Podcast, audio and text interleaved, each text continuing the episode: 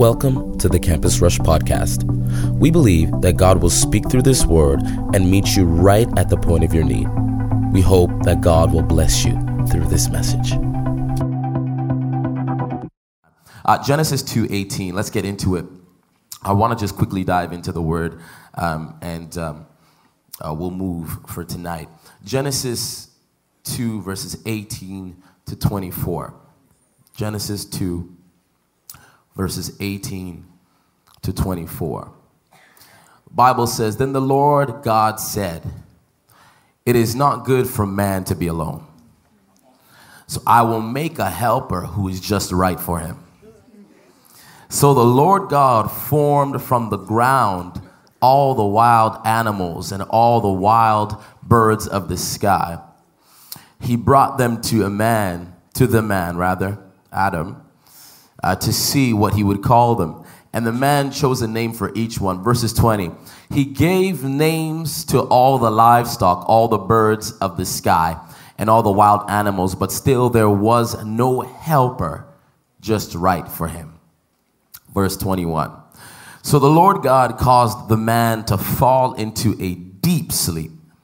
While the man slept, the Lord God took out one of the man's ribs and closed up the opening. Verses 22. Then the Lord God made a woman from the rib, and he brought her to the man. Verses 23. At last, the man exclaimed, This one is bone from my bone and flesh from my flesh. She will be called Woe Man.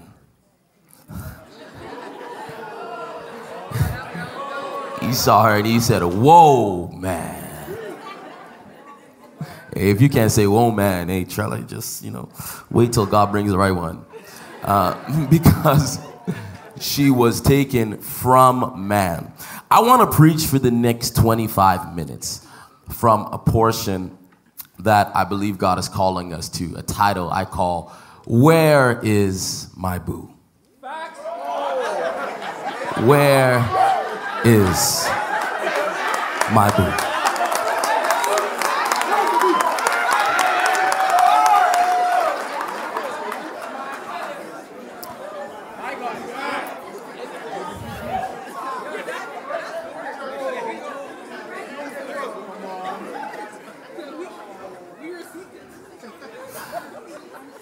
You have faith, but where's your boo?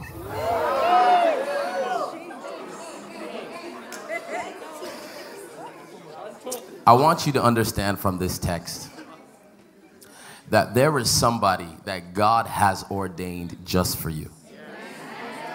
There is somebody that God has formed in heaven that has your spiritual DNA. And there is somebody who has your spiritual DNA walking around. There is somebody that God has ordained specifically for you that has all the things that God knows you like. There are things that God knows why because he formed you. Therefore he knows he knows the things in your heart. The Bible says that he formed your innermost being. Therefore he knows the things in your heart. He know he even knows the things that you don't know about yourself. God knows. God knows the things that you will like when you are 42. He already knows those things. So what he do? He prepared a helpmate. He prepared somebody. He prepared a destiny helper. Somebody say destiny helper. Destiny. Say it louder. Say destiny helper. He prepared a destiny helper just for you. Jeremiah 29 11, as we all know, the Bible would say, For I know the plans that I have towards you. We know, the, we know that scripture, uh, plans to prosper you, give you hope in the future, so on and so forth. Within that, many times what we do as believers is that we extract the marriage part, we extract the family part. We just think that God is talking about our future and our future doesn't include our marriage. Our future doesn't include our children. But that's false. I want you to know this that when God formed you, He already had in mind the one that you would spend the rest of your life with. When God formed you, He saw your children. When God gave you as a man seed, He already saw generations that will come out of you. So if God has done all these things and He's so mindful about these things, why wouldn't He be mindful about your marriage? Why wouldn't he be mindful about who you talk to? Why wouldn't he care about, about, the, about the conversations you're having because he knows that what that can lead to? You know, the Bible says it, and I love it so much. There's a story in Ruth. We know the story of Ruth. The Bible says this. Uh, basically, there was a woman that was the woman named Naomi. She had two daughter-in-laws. You know the story, Ruth and Orpah. Uh, their husbands die. Orpah decides to go back to her family. Ruth says that she's going to stay. Ruth decides to stay. Naomi says, Ruth, I'm so old. When will I have another son that will grow up for you to marry him? And Ruth said, Listen, your people will be my people. Your God shall be my God. Where you go is where I go. Where you die is where I die. She decided to go on with Naomi, even though she didn't even know how she would be married, how she would have children, how she would live her future. I wonder sometimes if in this generation that we can adopt some of the faith like things that, that Ruth had in her. The ability to press on even though you don't even know what's going to happen. The ability to just stay and know that if God has designed something, He's going to make it and bring it to fulfillment. Or do you believe that with me tonight? Do you believe that with me tonight? Put your hands together.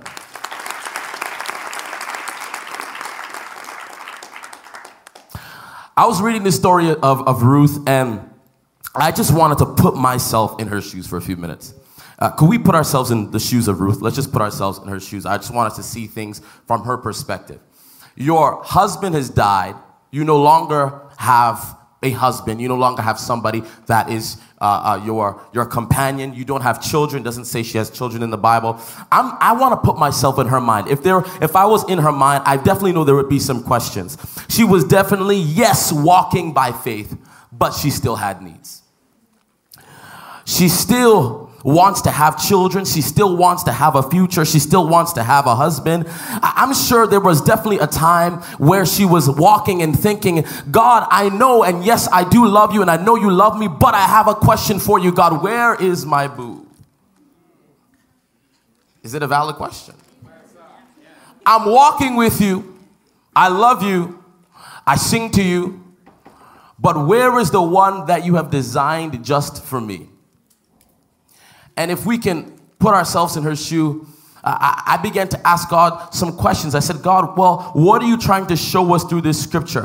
What, what do you want us to understand from this? And God said, I want you to understand this and teach it to your to, to my people tonight. So so he said, I want you to bring this table here. So shift your attention to the table. We're gonna we're gonna walk into this situation. Are you ready? Are you ready for this tonight?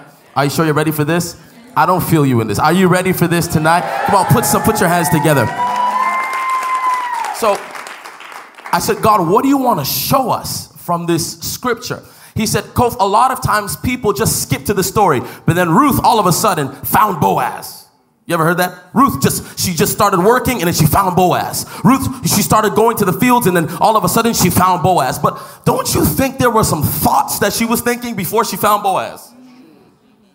Like, God, I know your people will be my people, Naomi, but I still want to get married. I still want to have children. I'm following you, but I don't even know what is going to happen. And sometimes that's when God began to minister to me. He said, Sometimes many of us are sitting down as if we are on a date, but yet there's no one in the other seat.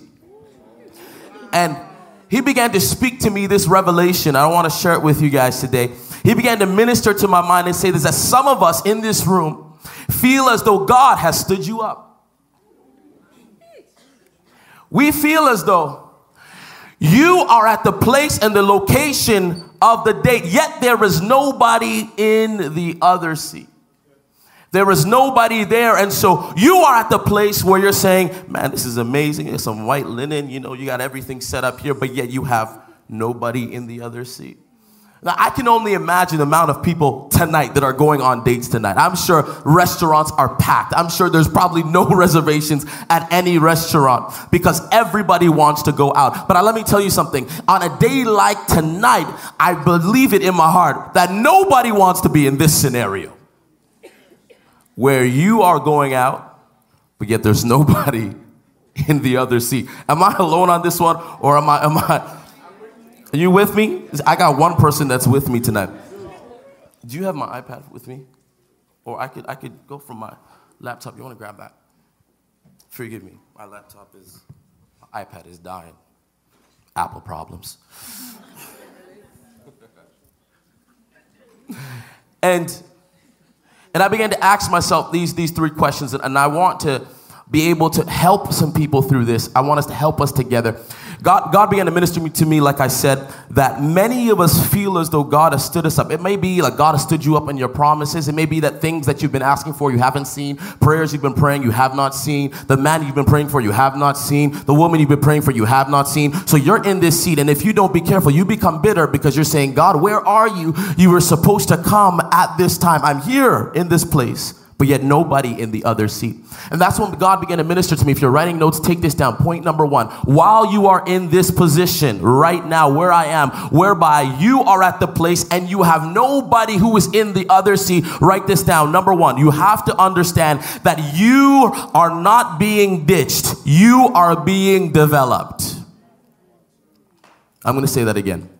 You have not been ditched you are being developed. Let me tell you why. Because there are some conversations you need to have with yourself while no one is here. There are some conversations you need to ask yourself, like, where do I actually want to go in life? What do I actually want to accomplish in life? Where do I believe God is taking me? What is my purpose? What is my mandate? What is my calling? What is my assignment? What is God trying to show me through this thing? Where is God trying to take me through this thing? What is this thing called life? And how does my life fit in this? There are some questions you have to actually sit down and just talk to yourself like you crazy. Like, just Talk to yourself. God, where are you taking me? What is your mandate for my life? What are you taking me? There's some questions you must ask yourself. So understand this number one, that you have not been ditched, you are being developed. Number two, take this in. I want you to write this down if you're taking notes. As you are waiting, whereby there is nobody in the other seat, you have to understand this. Don't settle for God's second best because of impatience. Let me repeat that.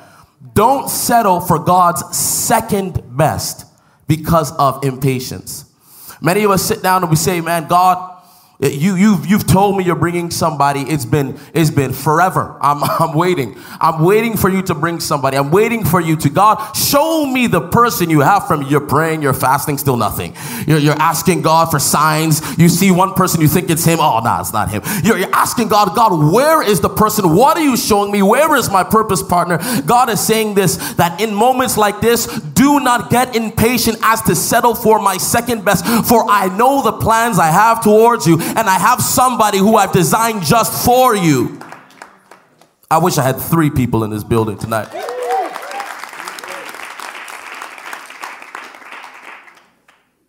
Don't settle for God's second best. Understand this that the seat that is in front of you is sacred. Don't do wrong by your destiny partner. Don't do wrong by him. Don't don't don't give up the seat of your destiny partner for somebody else who doesn't deserve that seat. Just because they may look like, feel like, sound like doesn't mean they are. Wait for God's very best. And if that means that you are waiting and waiting and waiting, it's better to be married in God's perfect will at 45 than to be married in God's second best for you at 22. I'm trying to tell you something that you need to sit down and allow God to work some things in you and be able to look at the seat not being filled and still have joy on your lips and still have a praise in your mouth and still have peace of heart and still have peace of mind. Can I preach here tonight? I, I, want, I want to be able to help. I see many times, this is what happens in churches. Many times we go to churches and we're teaching so many things that are not practical, that people don't know how to apply it to their everyday life. But I really believe that God has called us to a practicality in terms of teaching tonight, and we're going to be able to help you. Are you with me? Somebody say amen in this place. Amen. The last point I'm giving you before we move is this. As you are sitting here, and you are waiting and there's nobody in the seat across from you, understand this that singleness, and I'm going to repeat this, I'm going to say it slow singleness is not a curse, it's a season. Okay? Singleness is not a curse, it is a season. Say that with me. I'm going to say singleness is not a curse. You say it's a season. Singleness is not a curse. It's what? One more time. It's what? So if it is a season, there means that there are some things that you must do while you are in that season. There are some things that you have to understand as you are in that season. Every season calls for some things. If singleness is a season, it also means that what school is also a season. There was a time where I was having classes in here. I was having psychology 1001 here, 8 a.m. Friday mornings. But no longer am I doing that. Now I'm here, I'm preaching here on Thursday night. Why? Because that was a season. A season ends and a season begins. But if you don't know how to make investments in the season God has you in, you will not be prepared for the next season God's trying to bring you into. Am I making sense here tonight? So, so you have to understand the things that God wants to do through you in your singleness and in the season that you find you in. Now, there's a few things that God needs you to do while you're in this season. And one of them is as you are in this season of singleness, if this applies to you, you have to understand that you must pray. You must pray. There's one thing that God is teaching me. As I'm teaching you, God is still teaching me that we must pray uh, for God to direct us to the one that He has for us. Now, if you don't know what I'm talking about by prayer, the Bible says in Romans 8 26 to 27, it says, In the same way, the Spirit helps us in our weakness. We do not know what we ought to pray for, but the Spirit Himself intercedes for us through wordless groans. And he who searches our hearts knows the mind of the Spirit because the Spirit intercedes for God's people in accordance with the will of God. So, what does that mean? It's a whole bunch of words that basically means this. It means that as the Spirit of God is inside of you, as you begin to pray in the Spirit, the Spirit inside of you, which is the Spirit of God, begins to make groans, begins to intercede with things that you don't even know what to pray for. Because it says that in ourselves, we don't know what to pray for. So then the Spirit on the inside of us intercedes to direct us to where we must go. So if you're saying, I, am I'm, I'm single right now, but I don't know how to pray for the one that God has for me, it, the Bible gives us a cheat code. The Bible says, pray in the Spirit. That's why praying in the Spirit is not something that, that, that we have to take for granted. Praying in the Spirit is something that we ought to do. Because as we pray in the Spirit, the Spirit of God Himself begins to pray for things that we don't even know what we're praying for. So as you do that, you could be praying for the future of your family, even though you don't even know how you are going to be directed to the one that God has for you. It's my prayer in this place tonight that God is going to direct everybody to your destiny partner. That's my prayer for you. it's my prayer. Maybe you don't want. I'm going to go here. it's my prayer that God is going to direct you to your destiny partner. And let me pause and say this that it is one of the most sad or da- most dangerous things is to be linked to the one that God does not or God did not ordain for you. There will be a time in the relationship. I'm a social worker. I, I counsel a lot of married couples, surprisingly. A lot of married couples, uh, a lot of people who are engaged, a lot of people who are in, in the married life for five years, 10 years. And, and when they come to see me in my office, many times there's issues that are coming up 10 years down the line, 15 years down the line, because they didn't properly do their due diligence to check things while they were in their courtship phase. So some of the things happen is that it, it becomes a problem later on if you don't handle it in the courtship phase. So when God is telling you to pray for the one that He has for you, He's trying to say this I want you to pray so that you don't make the wrong mistake. Because if you choose wrongly, it can mess up your whole destiny and it has to recalculate what God had planned for you. So it's my prayer that God would lead you to his perfect will. He will lead you to his best. And, and, and on a night like tonight, God's spirit will begin to minister to you in a way that he will begin to open up your eyes to things that you need to be looking at and close your eyes to things you should not be looking at. That's my prayer for you. Do you believe that? Amen. Are you sure you believe that? Amen. Amen. I want to give you three elements, and it will be out. Three elements or two elements of a healthy relationship. All right, write this down. Two elements of a healthy relationship. Two elements of a healthy relationship. Every healthy relationship, you know, my parents have been married for almost 30 years. Um, and yeah, it's come from my parents. They've been married for almost 30 years.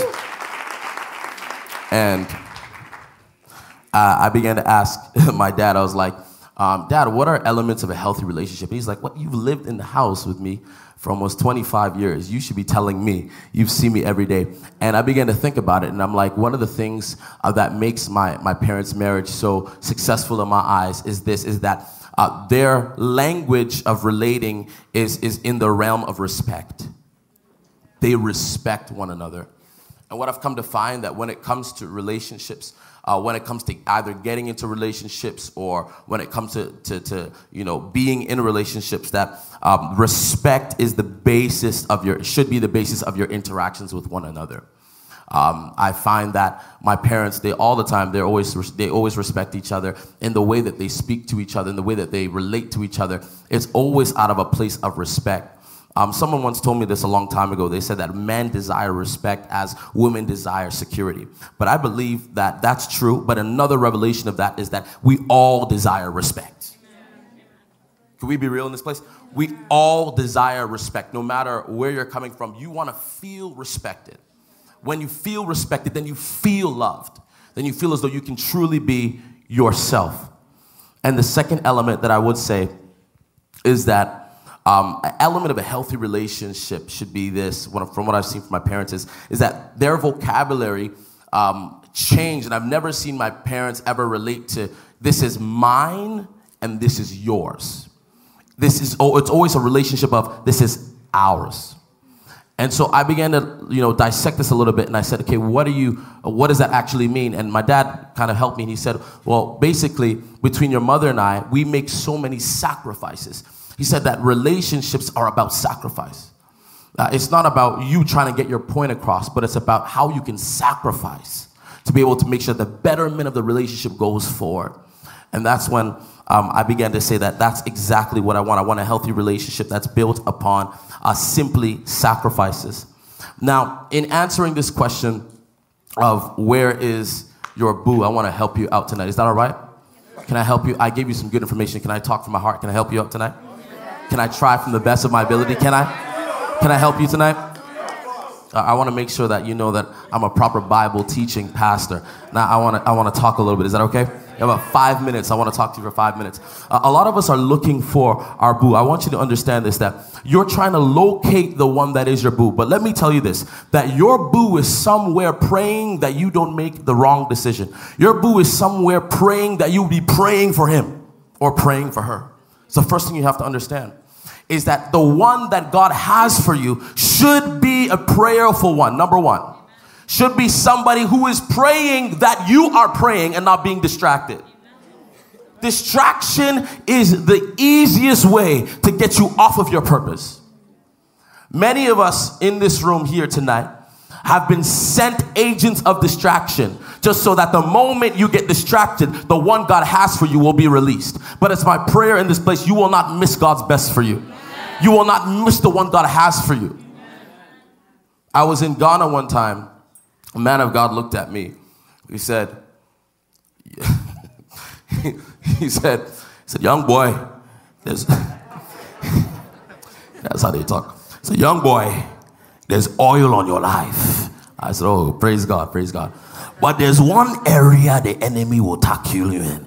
And I was thinking three things. You know, anytime you know men of God come and they see by God's grace guys that are operating, they always tell them three things: stay away from money, stay away from pride, and stay away from sex. That's the three things they always tell. I'm telling you, they tell anybody: pride, money, sex, PMS. That's the, that's what they tell you. I'm serious. Pride, money, sex. That's the three things they'll tell you. Looked at me. He said, "Young boy," he said, "the enemy will attack you in marriage." I said. Yes, man of God. I said, So what should I do? And he said, Let me tell you what the enemy will do. He said, Do you know? It may not be for you, but there's some people in your church. And I said, Oh, okay, he's a prophet. All right. I said, You must be a prophet, you know. And he said, there's, there's even some people in your church that their destiny partners have been tied in some relationships. And I said, What? He said their destiny partners have been tied in some relationships that the enemy is just waiting for them to get frustrated because there's nobody in the seat to make the wrong decision. Then they're going to release the right person to them. So they're going to be confused like, I'm in love with somebody, but yet I know that this is the one that God has for me. And so I began to intercede for you. I said, Jesus, help us all help us. Do you know how that feels? To be in a relationship, you you you're, you're you you've fallen in love with somebody. That's why the Bible never said fall in love. It said walk in love. It didn't say fall in love. It didn't say fall in love. He said walk in love. Walk. It's a walk, which means you will fall down, but you will get up. It's a walk. if you fall in love, it means you never have gotten up. So, how can you grow in love if you've fallen in love? How do you grow in love? How do you grow in love if you you've fallen in love? You know, falling in love, what it does is it blinds your senses. So you can't see properly. Yeah, they have a problem with respect, but because you love them, you just allow it. You know what I mean? They have a problem with submission, but because you love them, you allow it. You, you, you feel me? But it's my prayer that your eyes will open, your eyes will open, your eyes will open, your eyes will open. Your, your amen is too small. Said your eyes will open. Your eyes will open, your eyes will open, your eyes will open. If it's a problem while you're dating, it will be a bigger problem once you're married. If you see it, run away from it. If you see that it cannot agree with you, if there's some things that are not equally yoked, it does not go together, cut it off right now. Cut it off right now. Cut it off right now. I'm telling you, cut it off right now. I once, I once dated a girl, and um, it was, I think, my first year of university here at Carleton. And I had a girl, oh, someone said, wow, Pastor, Pastor has feelings? what? I was, I once dated this girl, amazing, amazing. I loved her, well, I liked her. Tell the truth. I liked her. She was awesome. Um, it was kind of like under wraps. Nobody really knew what's going on. And she asked me this question one time. Uh, she said, um, he said, babe, would, would you be interested in an open relationship? Now, the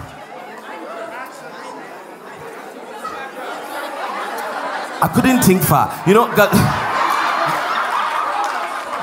because the man in me wanted to be like, yeah, hey man, but the committed, the committed person in me, the, the, the one with the, you know, proper, proper values that, you know, my parents have raised me properly, I, it's, it's like, you know what, I, I, I don't think I can do that. Um, I, I, don't think, I don't think I've been called to, to, the, to the office of sharing. I don't think that, I don't think, I don't think I've been called to that office. But I think, but I think that you know, if we want to be together, it must be exclusive, you know, and that's what I was showing uh, the girl. And that's what I told her. Uh, no wonder why the relationship did not last. It broke up, um, sadly. But I wasn't so sad because what it did, it revealed to me her nature. There were some hidden things that I did not see. That she was overly promiscuous, that entering into a relationship would have meant that, on, not on my part, but maybe perhaps on her part, there could have been some extramarital sex. Because if that's what you're thinking while we're together to tell me this, what's gonna happen when we get married? You're gonna tell me, hey, can we see other people but still live in the same house? What? So there are some hidden things. I'm trying to open up your eyes to see that there are some hidden things that may not appear on the surface, but once you see them before you get into something, you have to be able to know if it's something that you can handle, if it's something that you can deal with. I, I always talk to, to Pastor Ryan, and we always have all these discussions all the time, and we talk about this thing. Uh, we talk about having things that, that are non negotiables. Non negotiables. Non negotiables. I've spoken about prayer. Uh, there has to be another non negotiable. Uh, how do they relate to your mother? It's very important. How do they relate to your mother? The way somebody relates to their mother will show the respect that they'll have towards your children. Because if that's the way you relate to somebody who's given birth to the one you're married to, then how will you expect your children to honor you? It's a sow and reap thing. It's, it's a Genesis 8:22 thing. Whatever you sow is what you reap. If you're sowing an evil relationship, you will you will reap an evil relationship. That's just the way that things go. So number two, how do they relate to your mother? That's one thing, or, or your parents, uh, no, whichever one is alive. That's what you wanna you wanna locate. Number three, you wanna understand is how well do they fit into your social circle? Very important. Very, very important. How well do they fit into your social circle? Are they, are they, are they the one that when they show up to the party, your friends wish they weren't there?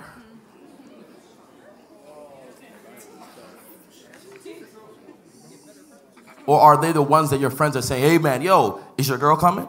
Is your guy, like, are they coming because it's a crew thing? Because if these people have been called to you to help cultivate your purpose, then that means that the one that God has for you wouldn't also, God would also put, have put it in mind to make sure that everything flows well together.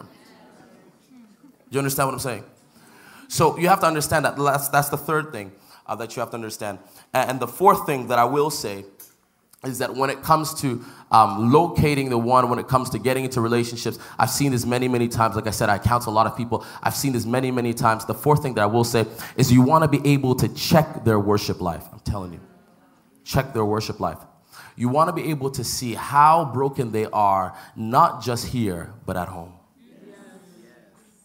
It's easy in here, but at home when no one's watching.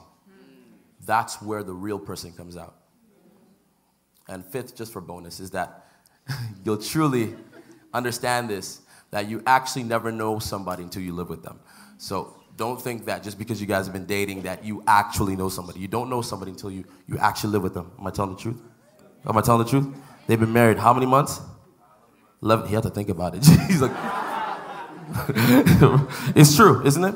And so that's what we're going to do. It's my prayer for you. Let's be on our feet. I'm going to pray for you. It's my prayer for you tonight that you you not you not choose outside of God's will, but you choose the perfect will of God for your life. That's my prayer for you tonight. That's my prayer for you tonight. I did a quick a quick drive-by word tonight because I know that we had a lot in our program. Uh, the last week of this month after our night of worship, the last week, I really want to take uh, ample time to be able to dive into some spiritual stuff when it comes to relationships and sex. And I want to show you um, some things that God has been opening up my eyes to. I want us to deal with a lot of things. I want us to deal with soul ties and many things in our last, our last week together uh, in this series. Um, but tonight, I really just wanted to open up your, your eyes to know there's three things, especially while you are in pursuit of locating, that you have to keep in mind. Know that singleness is not a curse, it's a season it's a season that you find yourself in. There's some things you have to do while you're in that season to understand this. That just because, you know, the person may not be in the seat means that you have not been ditched, but you're being developed. God is in the process of developing your heart. He's fixing some things in you. That's what He's trying to do. And so I want us to take a few minutes right now and begin to pray and intercede. If you're married, I want you to pray for your spouse. If you're engaged, I want you to pray for your fiance. If you are not engaged, you are not married, I want you to pray for your future spouses. That's what I want you to do in this room tonight. I want us to join in prayer and faith and begin to pray. You see, like I said earlier on, the last point I was saying was that as we begin to pray in the Spirit, our man, natural man, does not know what to pray for. But when we begin to pray in the Spirit, the Spirit makes groanings unto the Father for things that we cannot understand and prays within the perfect will of God. the perfect way to pray for your future spouse is to pray in the Spirit. Pray in the Spirit. Is to pray in the Spirit.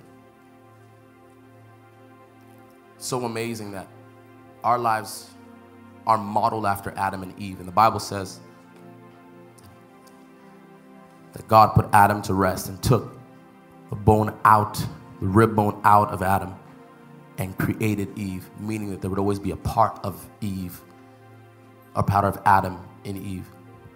If we take it to the spiritual sense, we begin to realize this that as we pray in the Spirit, what God does is that He already locates in the realms of the Spirit the one that He has for you because they carry your spiritual DNA.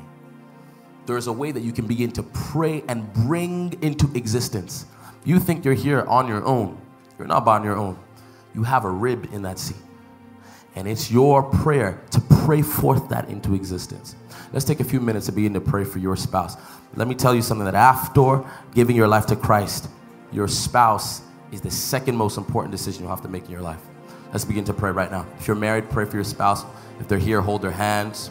If you're engaged, pray for your fiance. If you are looking, pray for the one that God is going to bring. Open up your mouths, pray in the spirit if you can pray in the spirit if you, if you knew how important this was. If you knew how important this was. Thank you for tuning in to the Campus Rush podcast. If you enjoyed this message and want to partner with us, visit us at www.campusrush.org to become a global partner or to partner with us in giving.